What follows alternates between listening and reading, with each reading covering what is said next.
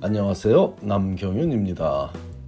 미국에서 의대 보내기 오늘은 그 717번째 시간으로 강력한 의대 입시 에세이란 무엇인지 함께 알아보겠습니다.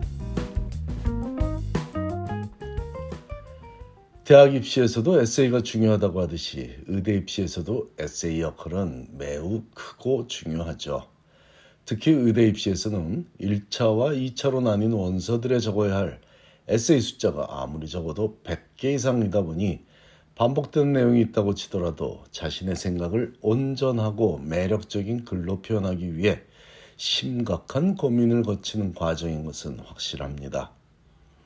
그 많은 에세이들 중에 메인 에세이를 premed 학생들은 Personal Statement이라고 부르는데 이는 1차 원서의 기능을 하는 MCAS 어플리케이션에 포함되어 있는 자기소개서를 의미하기도 하죠. 오늘은 이 personal statement을 적을 때 피해야 한다는 요령으로 알려진 내용 중에 잘못 알려진 사실이 있기에 이를 바로잡아 우리 한인 학생들이 자신을 좀 더 잘 표현하는데 도움을 주고자 합니다. 기왕 잘못된 잘못 알려진 내용을 바로잡고자 하니 명칭부터 제대로 소개하겠습니다.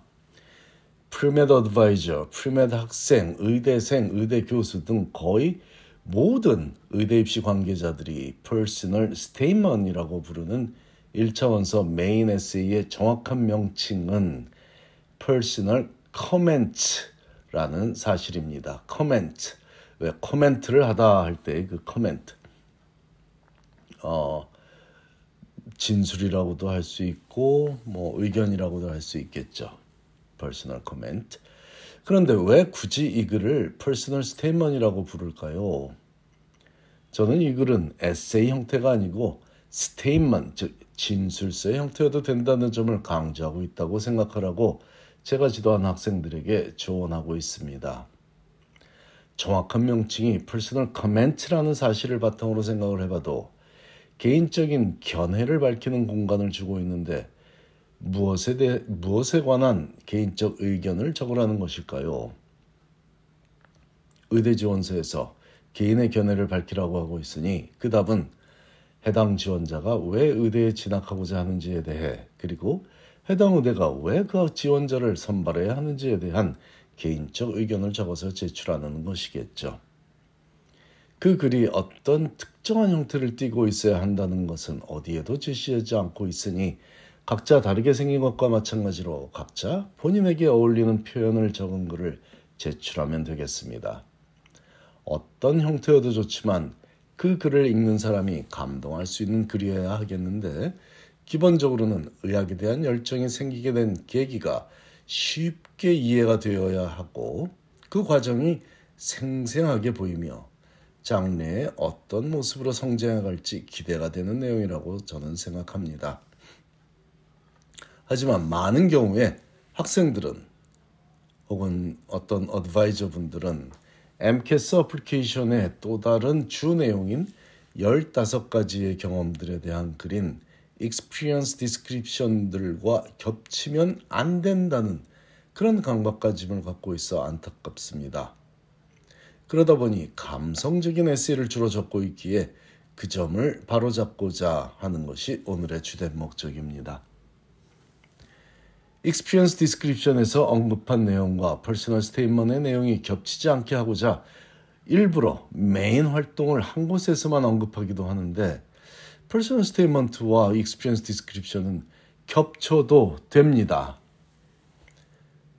서로 다른 내용을 한 곳에서만 활용하라는 것이 절대로 아니라는 얘기입니다.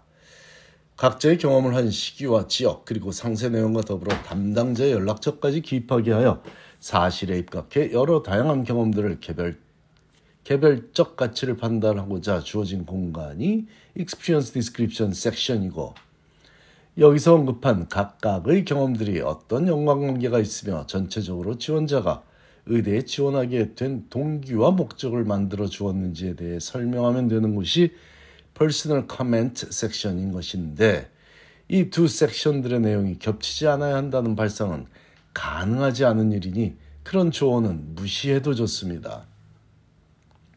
물론 단순히 복사하듯 copy paste 하듯 동일한 글을 적으면 안 되겠지만 해당 경험들을 통해 성장해온 자신을 밝히는 것을 두려워하지 말라는 것입니다. 전형적으로 강력하고 감동적인 personal statement 중에는 첫 문단, 첫 문단에서 즉 도입부에서 자신의 어린 시절 경험들 중에 오늘날 자신의 가치관을 형성하기에 도움을 줬던 특정 경험에 대해 소개하는 것도 포함되어 있죠. 예를 들자면 어려서 아팠던 적이 있어서 처음으로 의료 혜택을 입었던 경험에 대해 얘기하는 건 아주 자연스럽게 의학과의 첫 만남을 소개하는 요령이지만 그보다 더 중요한 건 그래서 그 이후로 어떤 경험들을 추구했고 즉 의학 관련 경험들을 추구했고 어떤 과정을 거쳐 성숙된 꿈이 형성되었는지 즉 의대 진학에 대한 꿈 의사가 되겠다는 성숙된 꿈이 형성되었는지를 보여주는 것이죠. 또한 한국에서 태어났거나 아니면 미국 내 한인 사회와 밀접한 관계를 유지하며 자랐던 한인 2세 학생이라면 3세 학생도 좋고요.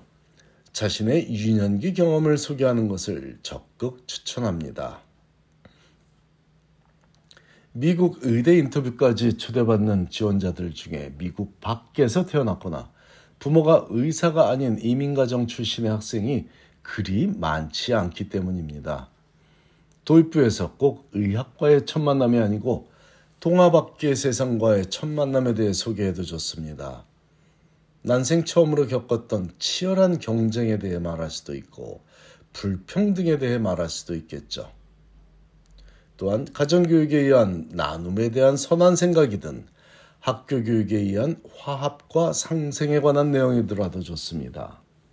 핵심 내용은 의학과의 첫 만남이든 세상과의 첫 만남이든 그 이후에 자신이 어떻게 발전하고 성장했는지 자연스럽게 실제 경험들을 통해 인과관계를 앞뒤 상황을 설명하는 과정이므로 그 과정에서 experience description에 적었던 내용들을 다시 한번 소개하며 더 깊게 파급 효과를 얘기할 수도 있고 그 경험이 데려다준 또 다른 경험에 대해 물 흐르듯 설명한다면 누구라도 이해하고 공감하기 쉬울 것입니다.